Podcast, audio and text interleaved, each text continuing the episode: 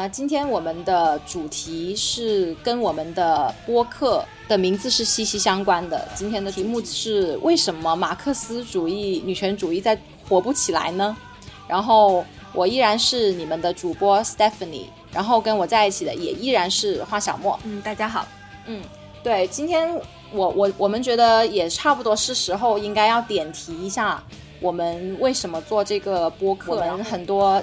讨论的视角的一些理论基础是什么？然后前面几期我们讨论了一些社会的热点议题，然后今天我们就想来聊一下我们是怎么样成为马克思女权主义者的。然后马克思女权主义到底是什么？可能很多人呃一听到这个名字会觉得这是一个某某主义、某某主义很相关的一个教条，但是我们今天就用我们的一些生活经验和。学习的一些理论来告诉大家，呃，马克思主义、女权主义其实是一个非常丰富的一个学科，它也有非常悠久的历史。我觉得我们可以最最初可以先来聊一下我们自己是怎么样成为马克思女权主义者。像我们都呃在自己的生命经历中找到了跟这个理论有一些契合的一些地方，所以导致我们走上了这条路。那可能先 呃先请呃小莫来聊一下，你是怎么样成为马克思女权主义者的呢？我其实最早接触就是女权主义的话，就算算是中国呃女权主义被称为元年的二零一二年啊，仅在通过网络、通过微博来接触到的，而嗯他们的一些主张可能更加偏向于自由主义女权。但是随着我在日日本留学读硕士课程做的课题，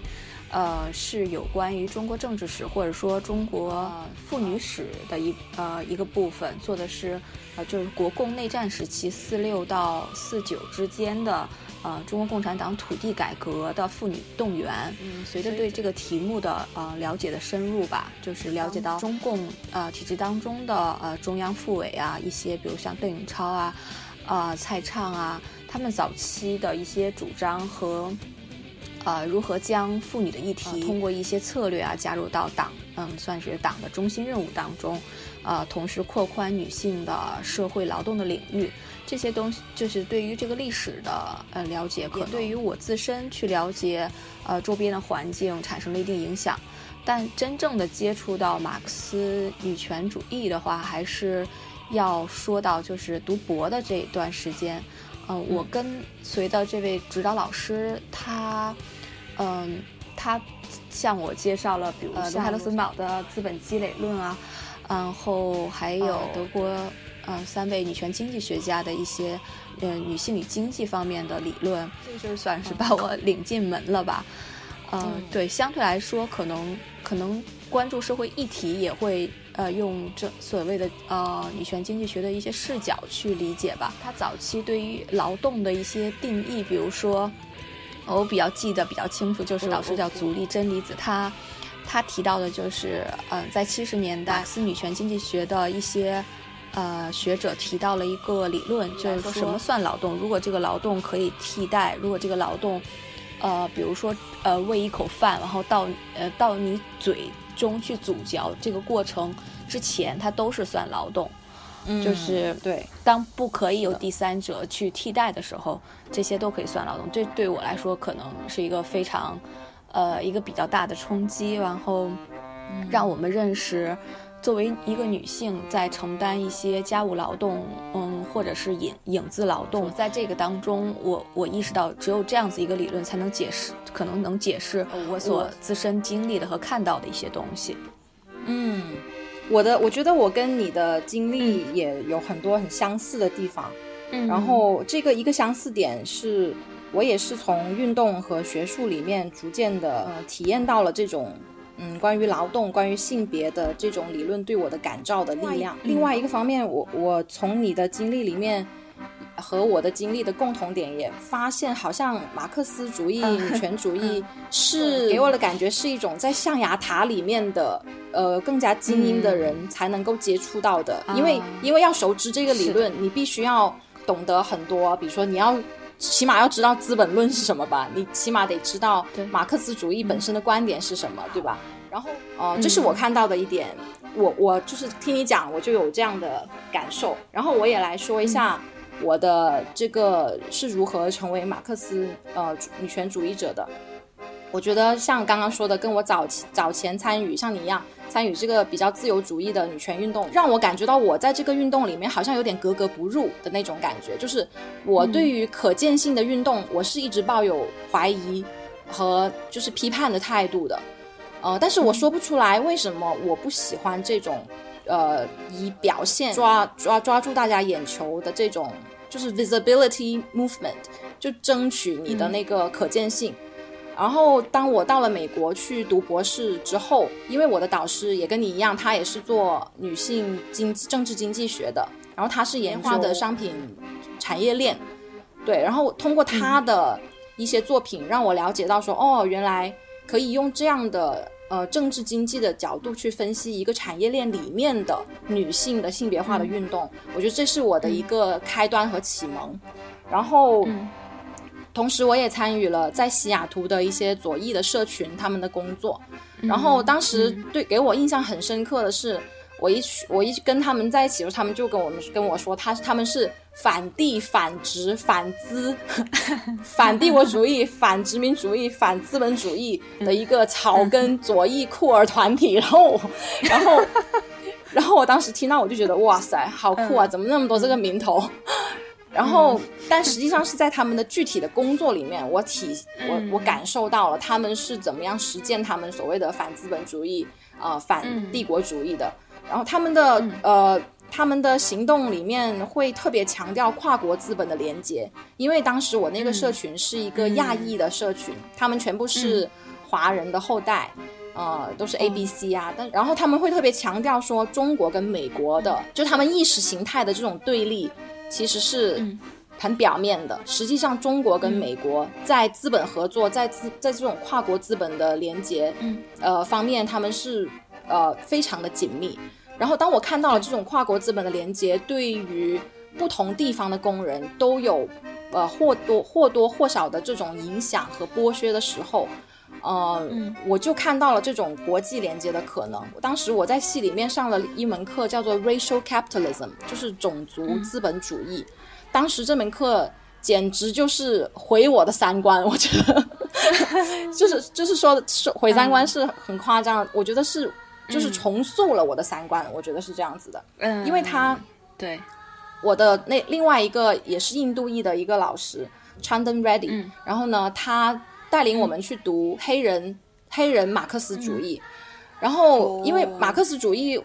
当时之前我已经学了很多马克思主义的东西，然后当我再去读黑人马克思主义的时候，我就发现种族这个因素在里面，呃，让我看到了。就是可以去分析劳动的更多的维度，比如说有一段话我一直印象记忆至今的，就是说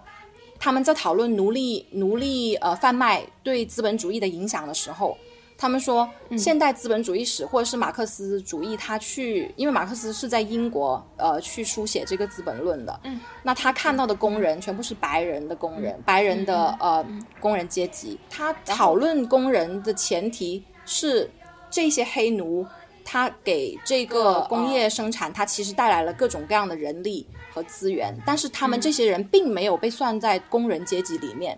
他们成为了生产的前提，而这个前提是是非人的，就这些他们只是消耗品，他们并不被当做人来看待。然后当时那那一段话，那一本书对我的影响非常巨大，然后我就发现了这个性别。种族这些维度加进马克思理论之后，它会能够让这个学说更加的有力量，更加具有批判性。所以这个就是马克思在资在《资本论》当中并没有提，就并没有他提到的是一种双重自由的这种，嗯，就是。呃，薪酬劳动，但是对于这种不自由的薪酬劳动，比如像奴隶啊，或者是自经营者啊、小经营者啊，或者说像女性啊，这些都是掩盖在这之下的，就是没错。但是像黑人马克思理论的话，他们就会指出这些，呃，指出这些新的观点啊，是不是？没错，是的，是的。所以这也就是我觉得他这个马克思主义，它其实一直在不断的迭代更新嘛。很多人他可能，因为我们这一期会讨论到最后会讨论到，呃，为什么马克思主义感看看上去现在感觉很不火，而且火不起来。嗯，呃，我觉得有一个很大的原因是觉得马克思已经很过时了。但是我想说的是，比如说黑人马克思主义，包括我们现在在做马克思女权，其实都是踩在巨人的肩膀上嘛。就是马克思他当时提出了非常经典的关于劳动价值的理论，嗯，但这个价值劳动价值理论并不因为它缺少性别分析框架或种族分析框架而失去了它的它的意义。然后我们是在这样的一个丰富的一个呃学术的积淀上面，然后再生产更多更。符合当下的更加丰富的一些论述，啊，对，所以我觉得这也是我们之所以今天会继续坚持称自己为马克思女权主义的一个原因吧。不知道你认不认同我的这个说法？嗯，我我认同，就是说我们站在巨的确是站在巨人肩上，然后去做一些补充和理论的再创新和再考，根据结合现实的全球化下的这种语境，嗯，对，对，是的。好，那我们要不现在就来聊一下，因为我们刚刚其实讲到了很多术语啊，包括马克思女权这个东西，我们本身也没有去解释。那我们可能现在花点时间来，呃，跟听众稍微解释一下我们口中所说的马克思主义女权主义到底是一个什么东西。嗯，对，在解释之前呢，我觉得有必要先提及一下我们介绍，因为等一下花小莫会介绍整一个呃马克思女权主义它的一个发展的脉络。然后在这个脉络的前提下呢，我觉得更更应该让我们去了解的是这个世界经济的生产方式的变化。这个生产方式的变化呢，其实也就影这个物质基础影响到了关于劳动、关于性别化的劳动的组织方式。然后这个组织方式也就引引起了理论家们对这个劳动啊、性别的交织的一些观点，也就是马克思主义女权主义它的一些核心的价值。啊，所以我觉得有两个，有一个重要的时间点，我觉得是大家都应该去了解的，就是一九七零年代，我觉得是一个分野点。那这个分野点的重要的标志是于工业革命的劳动分工，呃，是把第一世界、第二世界、第三世界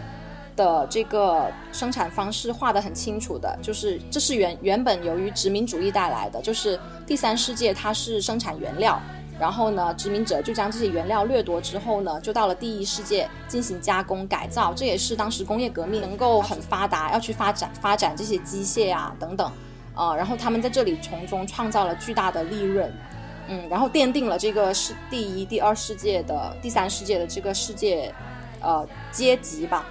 对，然后到九七零年代之后。由于啊，整个世界生产方式它发生了一个革新，也就是科技的进步，包括当时二战之后的一些，比如说呃，世界货币货币基金组织，然后世界银行等等，他们通过金融这个手段来操纵这个呃世界的格局之后呢，其实七零年代产生了一个，也就是新自由主义当时呃的发展，就是市场它更加开放，然后正要放弃了自己去监管市场的这个功能。然后，嗯，呃，第一世界的国家就将自己的业全全部转移到了，大部分都转移到了第三世界，所以这个就是一个新的呃世界劳动分工。然后南方国家呢就有有了一个工业化的过程，这也是导致我们中国在九零年代，包括第一批的这种亚洲亚洲四小龙，就是在一九七零年代，由于这个世界工厂的转移，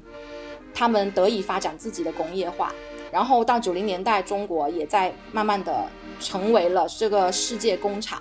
然后在这里注，这里很重要的一点是，在这种工业化的过程中，劳动的女性化，就是参与这些工厂工作的，呃的人，其实很大量的都是女工。然后包括后面的呃灵活就业等等，对女性在里面也是一个很重要的一个角色。啊，对，但是我我补充一点，就是说这个女性化并不指的是，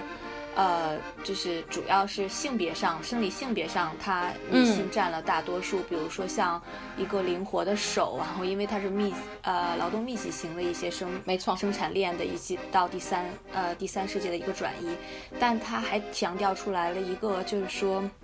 包括你刚才提到的一些的降低啊，它这个女以及劳动的这种嗯时间上或者是条件的恶恶劣化啊，这个女性化它的意呃意涵不光是单单指就是性别方面是没错，对对对对对，就是其实就是你刚刚提到，就是说它的都就是呃不同于传统的男性的在就业市场受到的待遇，只要是比那个更差的，都变都是。可以称为女性化这样子。对对对，是的。嗯呃，马克思女权主义，它在这个节点中，它在它在不同的时间点，它都有发展自己的一个学说。那小莫，你来介绍一下吧。我来介绍一下，就是马克思主义女权主义它的一个发展的算是历程。嗯，那它的就是根基呢，话一九七零年的这个新的世界劳动分工的产生当中啊，产生在这个大背景下。那么它的话，呃，最早的话是围绕家务劳动，它是不是一个有价值的劳动这样子一个议题产生的一个呃学术论争。那么，嗯，那么当时的话就是呃我们比较熟悉的，在一九七九年，Heidi Hartman 写了一篇文章，叫做《The Unhappy Marriage of Marxism and Feminism》。呃，当中他对于家务劳动是呃是不是劳动进行了一定讨论，以及对于当时，呃社会主义国家当中的女权运动，也就是他提出来社会主义国家，包括比如说像苏联呀，呃中国，他们是否解放了女性这个议题提出了质疑。马克思女权就是明确了他的一个基本观点，就是他们认为家务劳动也是属于劳动的一部分。那比如说，呃，在这篇文章中，就对于父权的概念进行了一个明确，而且它是，呃，延续了马克思《资本论》和恩格斯的这个家庭私有制和国家起源的呃一些论断。也就是说，强调性的支配当中是存在一个物质基础的。那换句话说，就是说他，嗯，他是坚持一个唯物论的一个分析。呃，这个是和当时的，比如说激进女权，也是说也被也被称作文化女权或者本质女权的一个是区区别。啊，这个就是父权的这个物质基础呢，它是指就是男性支配女性劳动力的，有一定是存在一个物质基础的。那这个支配一般通过，比如说排除女性接近，呃经济方面的必要的生产资源的方式，或者统治女性性方面功能的形式，然后进行维持。那我们再延伸去讲，比如说现在一些国际机构提出的 “He for Her” 的这样子的一个倡议，拿马克思女权主义来看的话，他不会认为就是只是单单改变男性的态度啊，就可以达到铲除父权。那同时，比如说现在网络呃上有一些呃女权主义者主张就是反婚反育的这种。啊，将婚姻，嗯，将走入婚姻的人称为婚驴啊，这样子，可能马女就会认为，就是说，你哪怕不走入一，就是一夫一妻的这种近代的家庭制度，那你依然不可以铲除父权制，是因为父权制它可能是跨领域的，然后渗透到其他的各个领域当中。嗯，你如果不对产生这一方面的就是性的，呃，性制度的呃物质基础进行斗争或者革命的话，你是无法打破呃。嗯，打破这层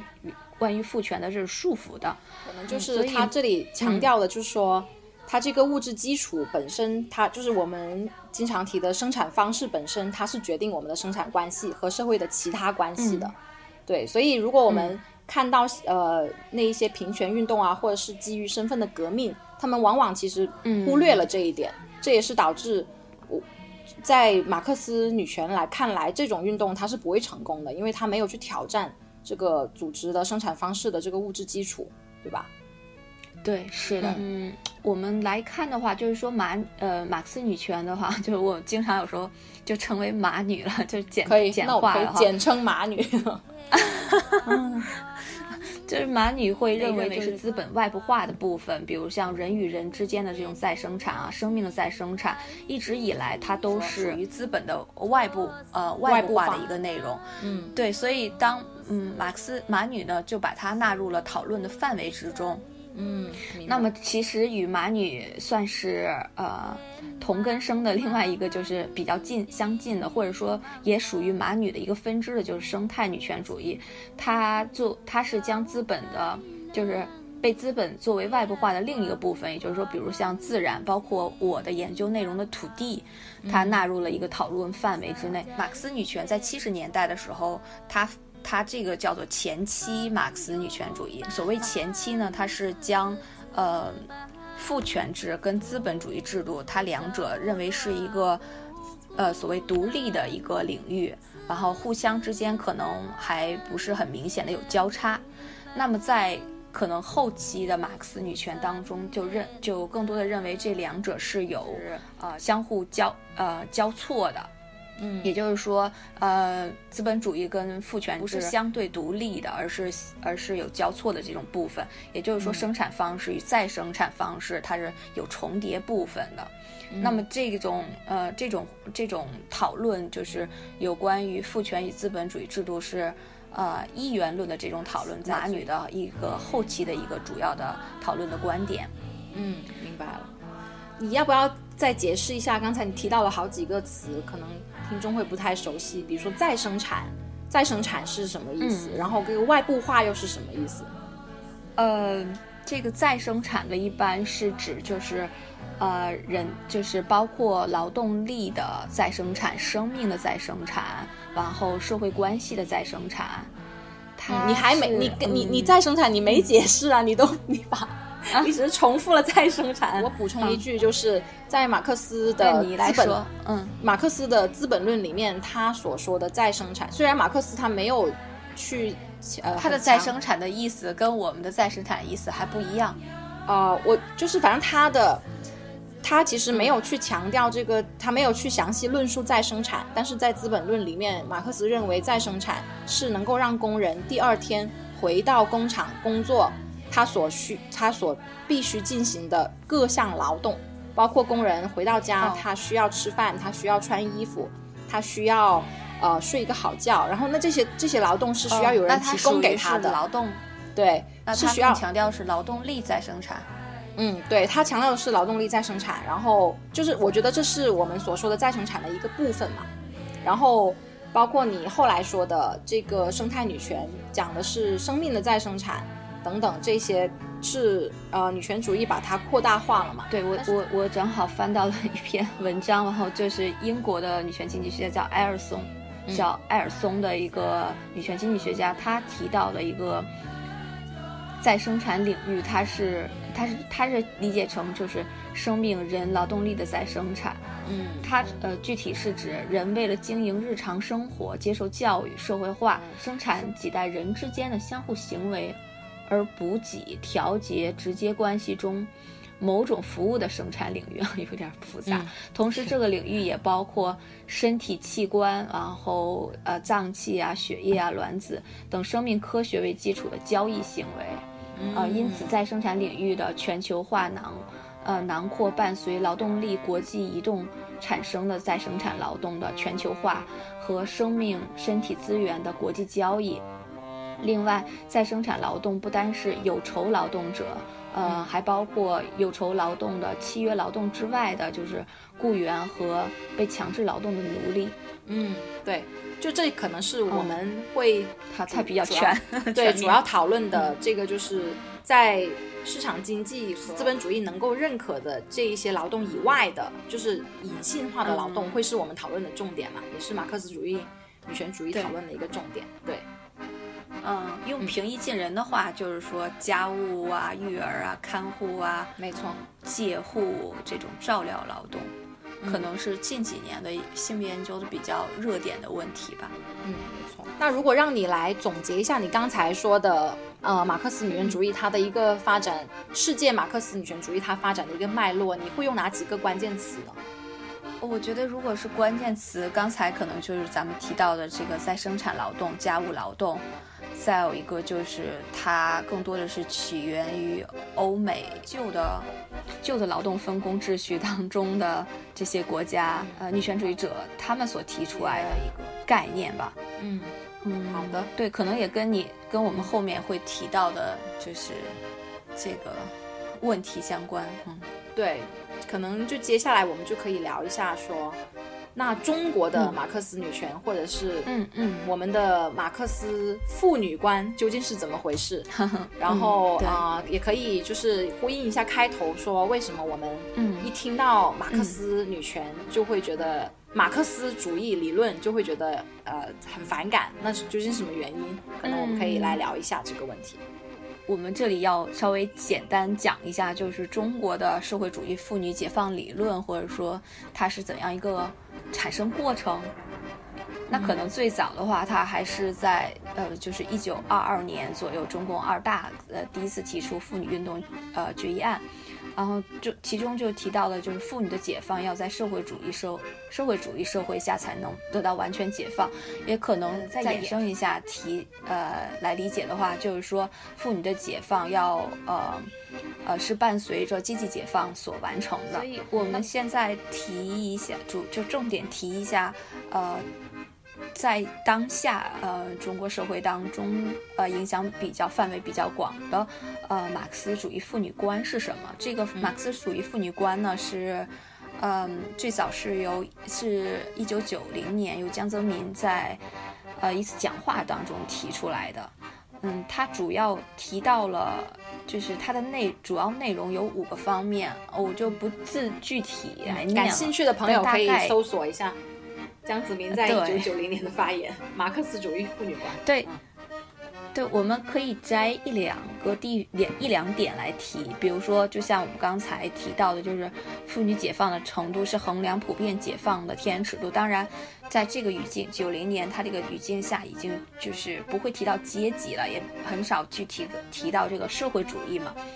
嗯，呃，妇女解放必须伴随全体被剥削、被压迫人民的社会解放而得到实现。你可以发现，它的就是阐述的意思是相近的。嗯嗯，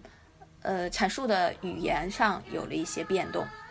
然后再有一个可能。依依然影响比较大的就是，比如说现在行动派女权，他们呃提争取，嗯，就是排除劳动当中的性别歧视，其实也是依据马克思主义妇女观当中的第三点，就是提到参加社会劳动是妇女解放的一个重要先决条件。嗯，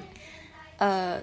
这个这个也可能是中共妇联呃所主张的八十年代之后四五次的妇女回家浪潮当中一直在。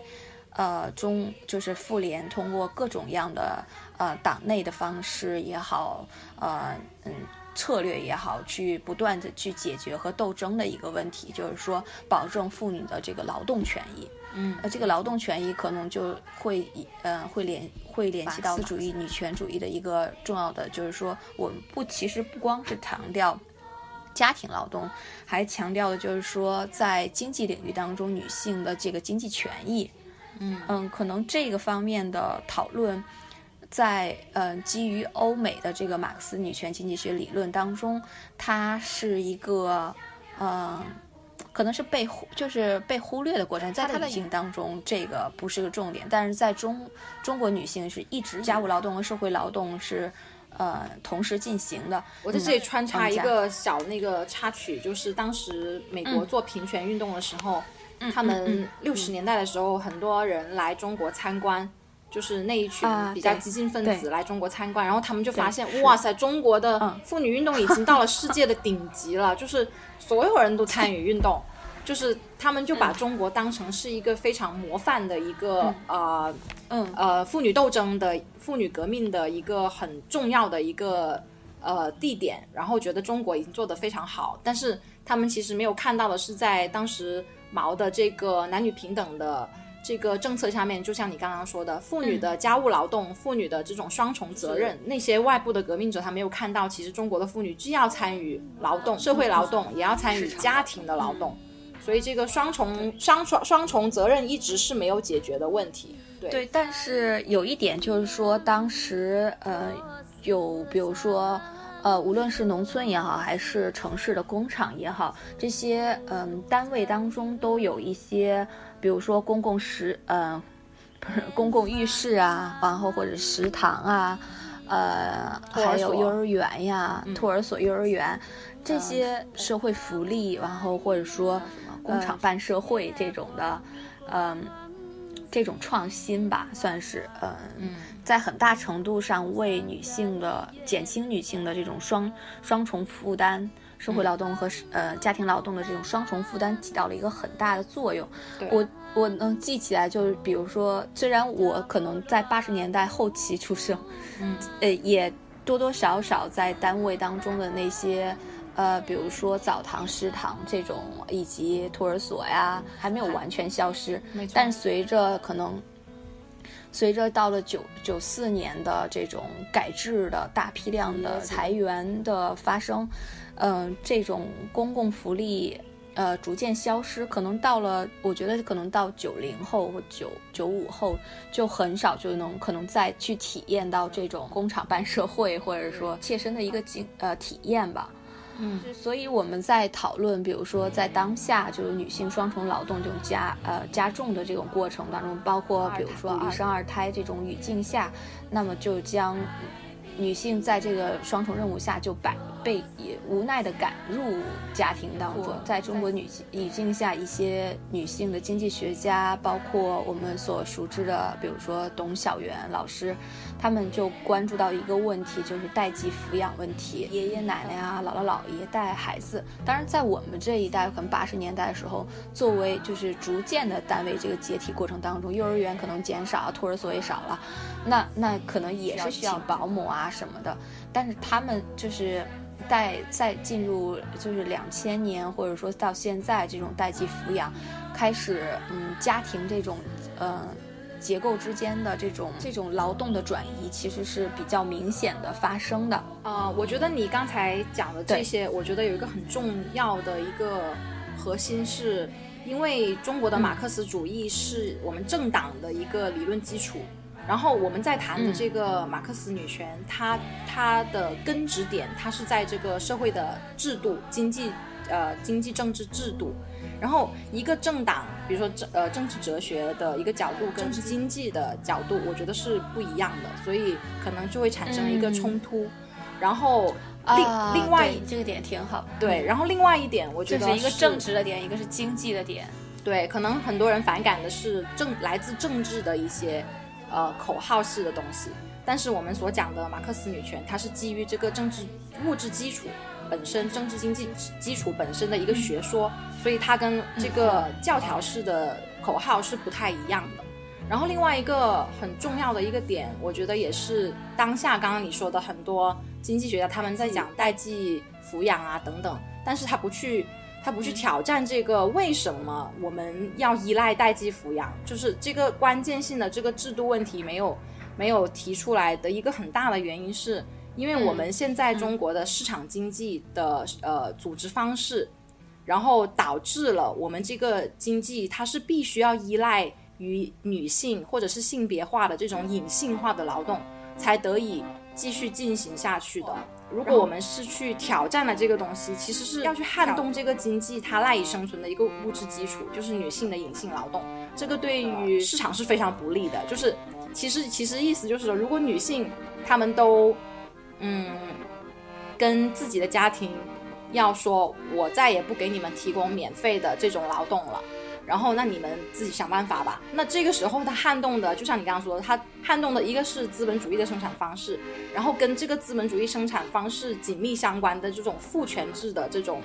呃，性别分工。那对于很多男性来说，对于家庭来说，是一个巨大的一个灾难。我我是这么认为的。所以，我觉得这种主流的市场经济的话语。它是跟我们所说的马克思女权，它是完全是对立的。对，所以我对于我们去呃挑战这个主流话语，产生新的有中国跟跟中国实践相结合的马克思女权理论，其实呃还是需要后来的学者继续努力的一个方向。对，是的。然后现在不是有一个很热点的话题，就是说为什么女性不能做家庭主妇？就是，其实我觉得这也是呃，由于女权的话语慢慢上升之后，人们对于女性的选择、女性赋权本身有了很多多样化的思考。因为一开始我们就是就会中国化的语境就会鼓励女性去参与生产、参与劳动。然后早期都是说，哦，你应该成为一个独立自主的新时代的女性。然后我就发现到了二零零二零一零年以后，这种话语就有点转向了，就越来越多人都在讨论说，哦，我们女孩子也也也可以做家庭主妇呀，家庭主妇也是值得被尊重的，什么什么的。呃，你对这种，你对这个话语的转向，包括现在讨论女性能不能做家庭主妇，你有什么样的看法呢？这种家庭主妇其实最早我能感觉到是，就是家庭主妇这个词的一个投射，就是投射，其实呃经常是投射在日本社会当中，将它有一种是理想化或者是一种某种投射。但如果我们去看当时中国的经济大背景下的话，零八年的金融危机爆发的时候，有可能对于女性的女性的失业呀。呃，其实也有也也有一定的冲击，但这在这个情况下，可能一些女性不得不退出呃市场的市场劳动，然后回到家庭。那听起来这个就好像是一个选择的一个出路和方式，然后选择回到家庭。但是这个自由选择，其实是我们是要看到这个就是语境当中，它其实有一个不得不退出的这个过程。包括现在很多女性开始做。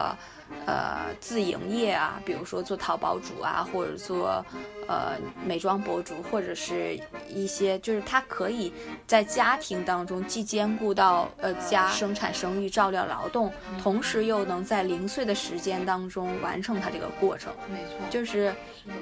嗯，因为更少的就是社会或者是企业。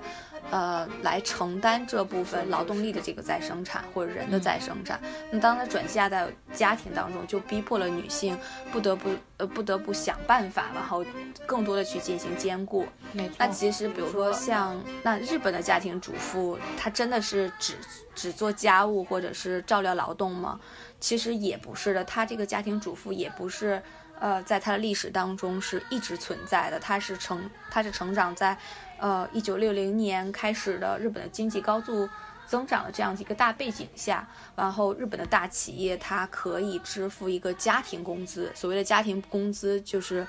它背后是隐藏着一个一个，呃，日本近代的典型的家庭，呃，家庭模式，就是。呃，一只狗，一个小孩儿，一个老婆，一个丈夫，就是这样子一个家庭的一个形态。那当九十年代日本开始经济泡沫呃爆发的时期，他大量的裁裁员，嗯，尤其裁的是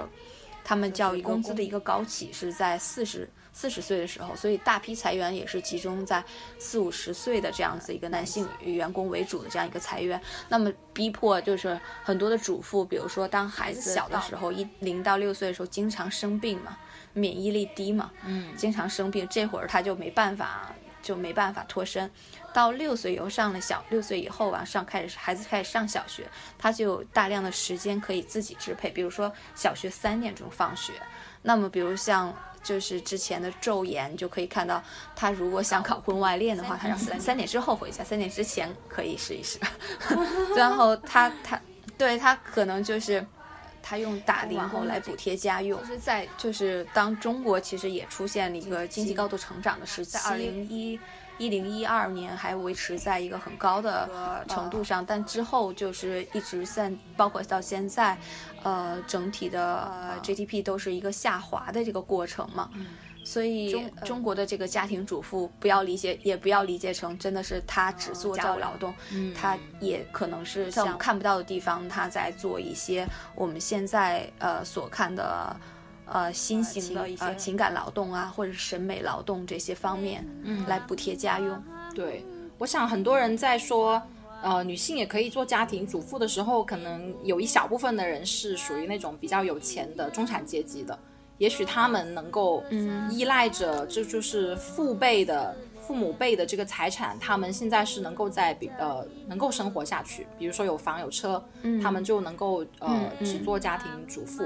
然后你刚刚说提到的这个日本的女性打零工的这个事情，让我想到了就是李进军，他就是一个比较有名的性别跟劳动学者，他在早期做的一个研究对比，就是也对比香港夕阳产业工业的女工和深圳的年轻女工，她们的这个再生产方式、再生产劳动的不同。它里面提到了一个很重要的一点，是因为当时呃那个工业产业在香港正在退出嘛，转移到深圳。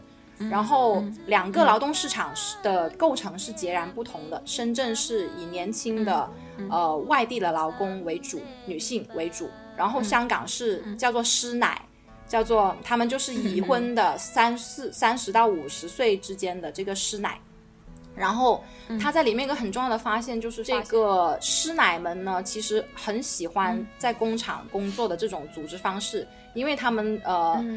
的组织方式相对于深圳来说是非常的灵活有弹性的，他们可以允许师奶在四点钟，或者是小孩需要接送放学，或者你去买菜的时候，允许你去离开工作，只要你把你今天的这个工作任务完成就可以。所以他们是呃喜欢这种呃能够赚钱，同时又能够照料到家庭的这种方式。这就是你刚刚说的提到的这个女性她要兼顾家庭，然后又想要赚钱，呃的这种。生产方式，然后到了深圳的时候，因为年轻的外来务工的女性，她们是没有家庭的，所以在那个工厂的那个环境里面，她们是被严格管控的，她们的身体是被呃完全挪用为一个生产机器，然后她们的呃外表啊各方面都是被严格的控制，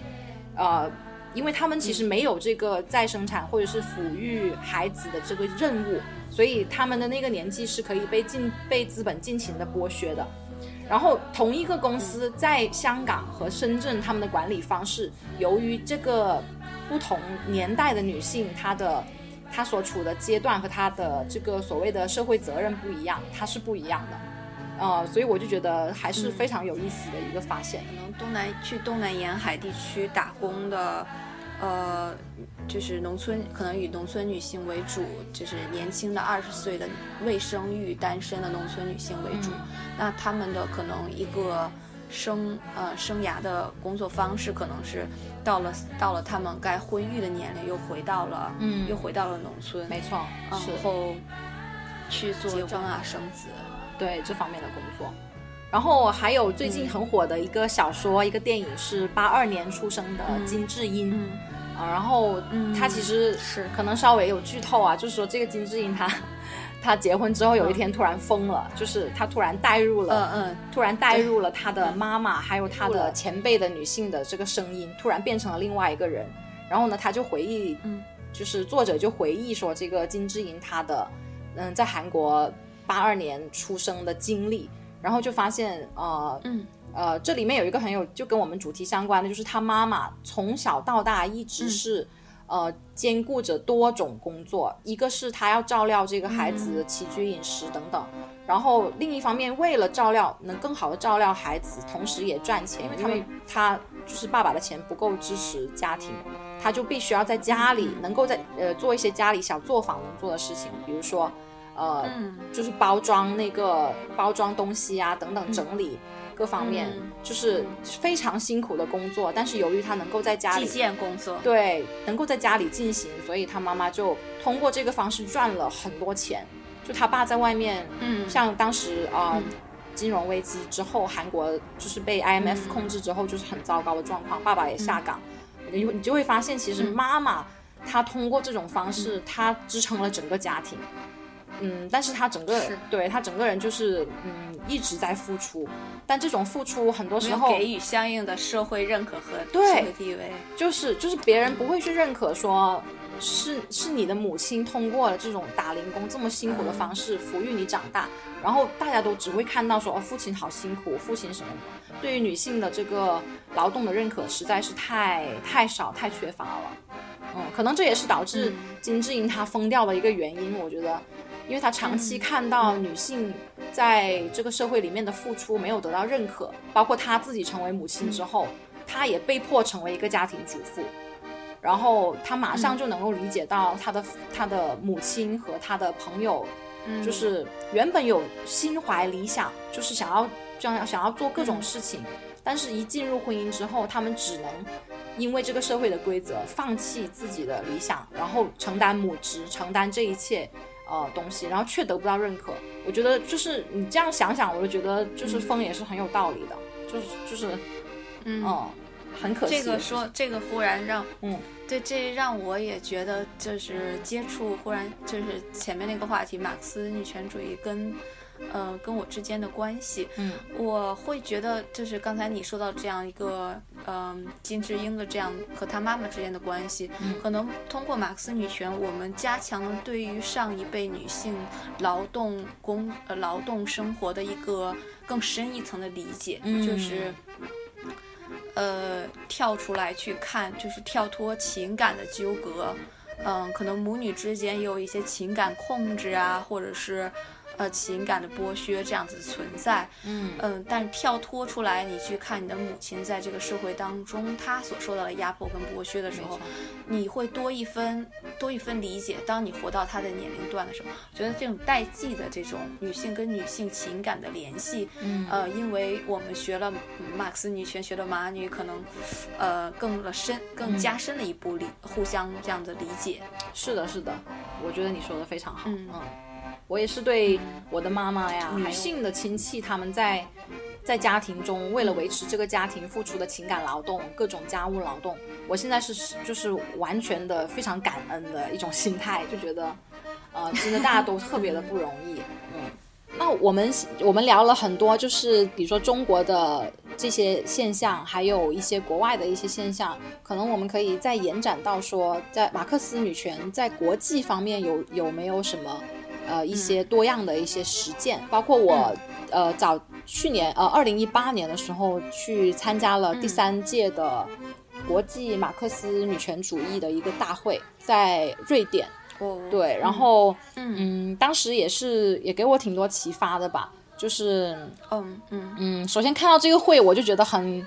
很很受到鼓舞，很感动的感觉，就是大家还会就是呃组织起来开会，感觉还是有一个。呃，有这样的团体和组织去讨论这个事情。然后当当我到了那个瑞典的时候，呃，看到当时的一些呃参与与会与会者，还有当时的会议的过程，我就慢慢感觉到说，很多人因为北欧是现代福利国家，然后呃，马克思女权本身也是从欧洲这边呃慢慢兴起，然后传播的。然后我就发现他们很多呃。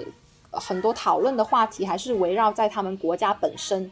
然后国家本身的讨论移民政策呀，讨论经济经济政策呀，怎么改善移民的地位啊，包括现在社会再生产也是非常火的一个话题，就是很多都在讲社会再生产。然后相反的是，我没有看到很多跨国跨国的这种连接团结的这种这种运动的讨论，呃，就这让我觉得有点奇怪。另外一方面是。整体来说，因为北欧也还是以白人为主，所以呃，只有在他们讨论移民政策的时候，他们才会把种族这个东西放进去，就是嗯，我们所说的交叉性不同的维度，他们只会在讲移民的时候讲到种族，然后整体来说，参与者都是比较以白人为白人为中心的这样的一个会议，也也就是因为这个，我让我就觉得好像自己有点格格不入，就是因为。我算是一个呃常年迁徙于不同、迁徙于国界的一个人，然后也比较能够理解到说跨国、跨国的这个运动的重要性。嗯，对，所以当时是有这样的一个感觉。没有中国或者是来自于东方的面孔很少，很少很少，只有几个。然后有有一些黑人，呃，像我，我和我的朋友，我们我们是三个组了一个。组了一个报告，我们是三个唯一的华人面孔。嗯嗯，哦，是的对，是的。呃，接着你刚才说的这个国际会议，这个马克思女权的国际会议，我觉得可能相近的一个会议就是女权经济学的这个有一个国际组国际学会。嗯，他们今年是打算在厄瓜多尔开，但是我感觉吧，可能开不成。今年的这个疫情的问题。对，然后他他的确是有一些跨国境或者呃的议题，然后我觉得嗯还比较议题还是比较多的，不像北欧的马克思女权，它更加的就是呃，跟就是诉诸于和该国的经济政策就是进行对话，呃，参与到这个政策制定当中。这个女权经济学当学会当中，可能议题一个是广泛，二是呃，一就是怎么说跨国的问题，其实还对于世界经济分工的问题的讨论，它必然离离不开对于第三世界，比如说像中国啊，或者说像呃呃。呃亚呃非洲啊东南亚这些讨论是是在它的议程当中的，嗯嗯，呃如果具体到比如说呃日本的话，参与介护劳动的这种劳动者的培养啊，呃和引进，嗯跟他们本身人力资源呃匮乏是相关的，所以这种移民联的最近的一些行动啊，呃跟性别相关的行动是呃逐渐增多的，可能如果是。就主张自己是马女的这种团体，其实是，呃，我所看到的是没有了，就就跟可能这这个大背景是跟，包括哪怕是比如说学术界的马克思经济学本身在日本学术界的一个衰落，它其实是。呃，密不可分的，对，所以这个衰落的，呃，导致没有很少有人自称自己是马女，然后去站出来组织进行左翼女权的这种左组织啊，或者是呃发展是很少见的。我相信就是可能今后嗯会有更多的人去关注这方面的议题吧，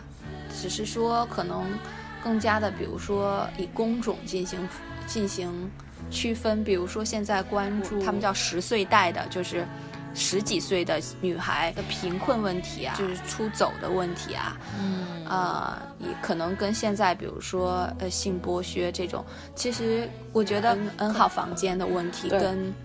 整体呃代际女性贫困跟代际贫困其实是相连的，只是现在目前为止还看不出来为什么这个。如果我们去追寻有怎样的社会根源，或者经济经济制度的弊端的话，可能还要需要深深的看。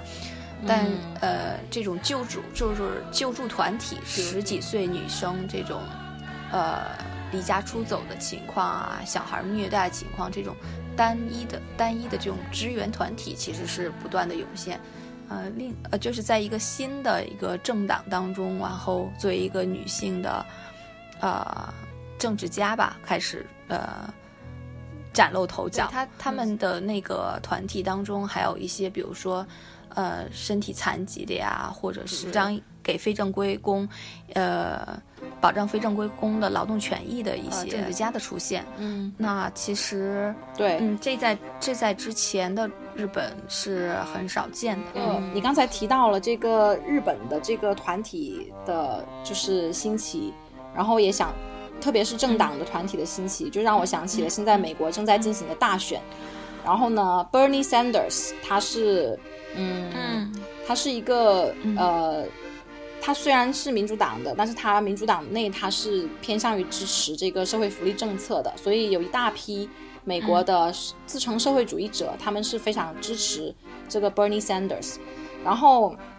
为什么在美国，呃，这个左翼女权，包或者说马克思女权，真的是完全活不起来？很少人会自称自己是马克思女权主义者。就一方面可能是早期这个意识形态的对立，导致说共产党本身它就是一个危险学说，学说，然后跟共产主义有关的人都遭到了清洗嘛。就早年的那个麦卡锡时代，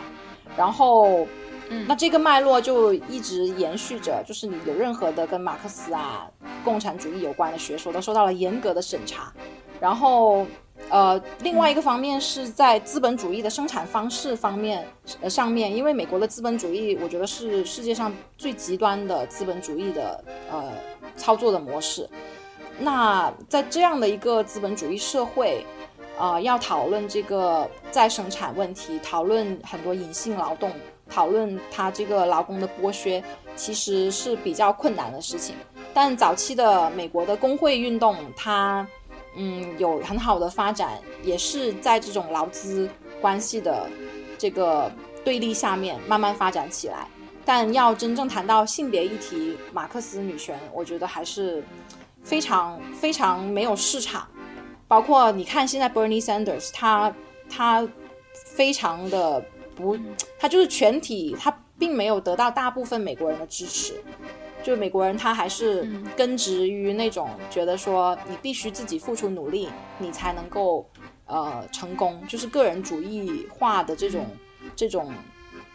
意识形态是对非常的强的，所以你要跟他说要呃要百用百分之一的那群税来养其他百分之九十九的人，就是或提高税收或什么的，其实嗯在很多人的心里他是不能接受的，他觉得说嗯。每个人都认真工作呀，那你为什么，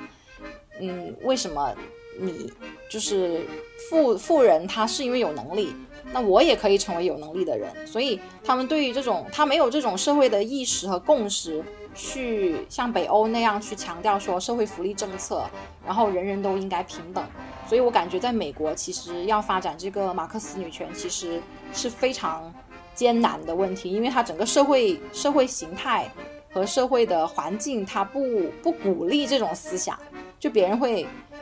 觉得你是一个异类，或者是你是一个很很奇怪的人，对，所以我觉得我在西雅图遇到的那个社群算是我很幸运的吧，大家都很多人会号称自己是毛毛派啊，会号称自己是无政府主义者，然后我们还会一起读读啊，做马克思马克思主呃理论的阅读什么的，其实。还是挺少见的，嗯嗯，那你觉得他是与就是各种工种都很都不是局限于学生，他是局限于就是大家可能也有自己的工作，然后对都是这样子，对不同的工作。我我那个小组主要的领导者他是护士，嗯，就是护士就是医疗行业里面护士付出的情感劳动和照料劳动，很多东西都是没有被薪酬化的嘛，是没有被看见的。所以他们会去很强调说，这个 care 现在讨论的这种关怀、照料、劳动，在这个资本主义生产体系里面的重要性和它是如何被忽略的、被隐性的，呃，就他们都是从不同的职业然后来参加这个小组。嗯嗯，我觉得这也是给我很多启发的一个地方。嗯，对。所以刚才我也想到，就可能日本的马克思女权没有火起来的原因，可能本身除了学术界马克思。经济学的衰衰落，呃，可能还跟就是学生之前的学生运动当中的失败，然后就可能学校教育导致了很多人也没有这样子一个价值观和呃想法吧，所以我们看到的只能是相关议题的团体的出现，可是却没有就是旗帜鲜明的去主张是自己是马女的，嗯，呃，人或团体出现吧，对。少，不过其实其实我们想说，如果有相关议题，像你刚刚提到了一些议题，如果有各种越来越多的这样的团体或者是人去关注，我觉得也是很好的事情，就不一定要说，呃，要 label 要标签你自己为马克思女权，对吧？那我们是很乐于看到越来越多的人去基于物质基础、经济、政治、政治经济的呃角度来去讨论。我们现在很关键的一些劳动问题啊，一些性别、种族的一些话题，我觉得都是很好的一个事情。好的，那我们今天可能就先暂时聊到这个地方。关于这个话题呢，我们以后可能会考虑做一期专门跟这个呃马克思女权或者是政治经济实践运动的一个系列专题，也欢迎大家继续。关注我们。如果你们对这一期我们聊到的话题有什么关键词或者是理论，有更多的问题和想要讨论的话，欢迎给我们留言。那今天就先到这里，那就下次再见喽。嗯，拜拜。嗯，拜拜。